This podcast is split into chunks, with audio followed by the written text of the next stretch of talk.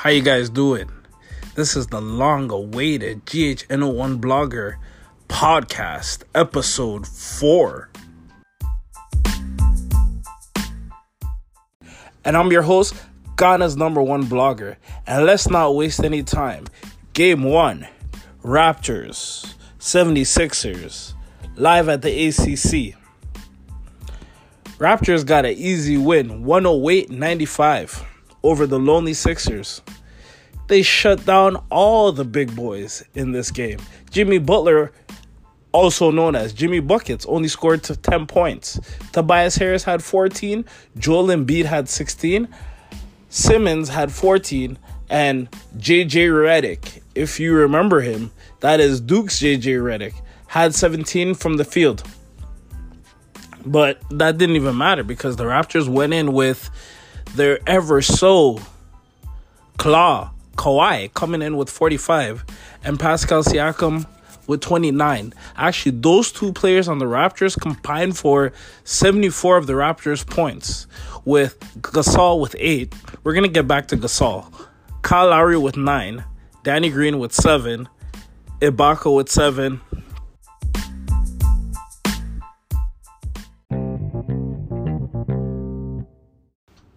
And yes, again, the Raptors bench mob has failed to show up in this playoffs again. We haven't seen the Raptors bench mob, but then when you look at it on the other side, people look at it as yes, we have enough firepower in the front, but what do we look at when I say what do we look at? I'm more referring to as what about those games where we're down?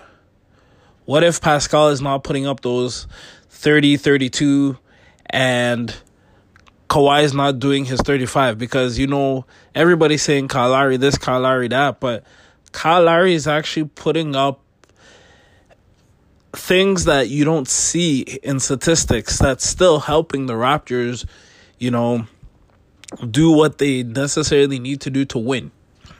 And when I said let's come back to Mark Marc Gasol, what I'm referring to is a lot of people don't see he's actually held Joel Embiid. And it's not just within um, the Raptors organization, he's even held Joel Embiid while he was with the Grizzlies. Funny enough, I believe coming into game two, could you believe that Marc Gasol has only held has held Joel Embiid to I believe it's like 40 points?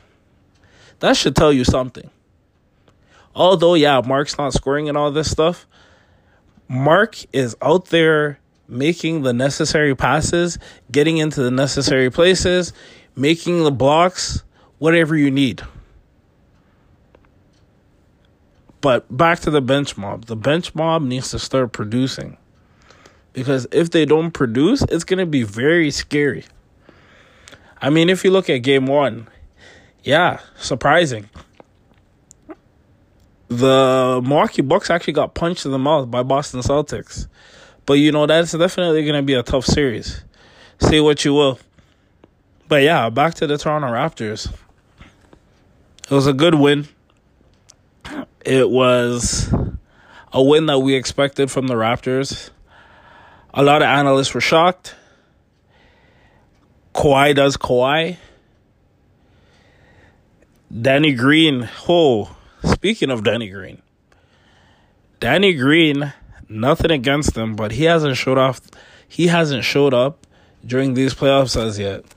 We're talking about Danny Green, Danny Three, Danny Green Ranger, Mister So Sure of Himself, Mister Field General. I feel like honestly in this series we're gonna definitely need Danny Green to kind of you know pull up his socks other other bench mob guys like Fred Van VanVleet. We need something from him. Jodie Meeks, maybe we may need a quick 10. Jeremy Lin, we need you. OG Anunoby is still out. Eric Moreland, you know, he just really came in. Eric Moreland's just more so there for like the garbage minutes. I mean, it was a great win, but Raptors going forward, we really need to tighten. We played very well on defense. As I said again, and I'm going to say it again. Raptors just need to do what they do. If you give the Sixers any leeway, understand this. They're going to make sure that they're going to bury you with it. Now, when you look at game two, most definitely, you know the Sixers are going to readjust and they're going to come hard. Now, my question is will Raptors make those specific adjustments that will continue to help them through this series? Or do they have it in the back of their mind that we won game one? So that is it. I hope not, but everybody knows when it comes to the Raptors, they're they're creatures of habit. It takes them a long time to readjust. But what I have to say is, I have seen a difference this year. I've seen the Raptors having the ability to readjust from the first half to the second half. I got to give them kudos to that. I got to give them kudos for that. Most definitely. But my thing is, are they going to readjust just enough?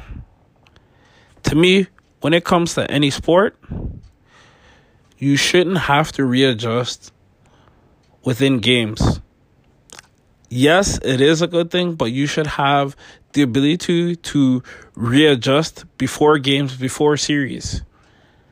And also, you should also look out for probabilities that may happen. Maybe, okay, they're to probably double team Kawhi. Maybe they're to leave Marc Gasol out on the arc. Maybe they're to frustrate Pascal Siakam. You got to understand, all those things are to be put into factors. I would not be shocked if 76ers are looking at game tape and looking at things like that. But you know what, nevertheless, this is our team. These are the Toronto Raptors. They are definitely doing better than before. I gotta also give kudos to the coaching staff, all the way down to Nick Nurse and everybody that's behind him. Giving Pascal Siakam the leeway to perform, putting him in the starting lineup and letting him shine. 16 point, I believe, what is it? 16.6, 16.7. He gave us during the regular season. And now I believe he's giving us like I believe what is it, 30 a game? That's impressive compared to his first 2 years in the league when he was playing in the playoffs. Going forward also, kudos to the Raptors management and handling the injury concerns with Kawhi Leonard because it definitely develops a sense of trust between player and staff. I believe what was the terms that they gave Kawhi or the NBA, I believe is load management where he doesn't play back to backs and certain things like that. I believe Kawhi didn't end up playing 20 games this season, but it was still vital. Rest is very vital. If he doesn't need to play, why should you play? But I mean, honestly, overall, the Raptors the only way I say they drop a game in this series or even lose this series is it's on them.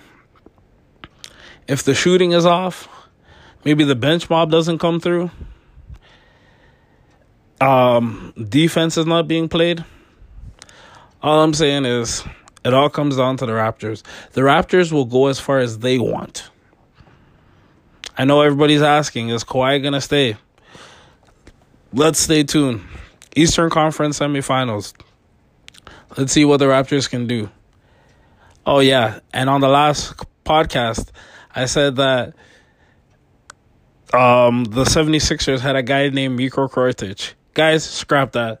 That was like a football reference. I apologize. What I meant to say was um, Tobias Harris is their guy that should have been that All Star. So yeah, when I was talking about superstars in the uh, the Sixers, you got Jimmy buckets, you got Ben Simmons, you got Tobias Harris, and you also wow. it just lost me again. There's one more guy in the lineup, and I'm forgetting him. Oh, I just remembered Joel Embiid. And that is officially the end of GHN01 Blogger Report episode podcast four. Thank you guys for tuning in. We appreciate everything. Oh, yeah, guys, don't forget to leave a voice message. Any concerns, just go crazy. You guys can add this podcast on Google Play. You can even go on um, Apple Podcasts. Just type in GHN01 Blogger Report and it will definitely be read on your phone. Thank you guys and tune into the next episode. Go Raptors.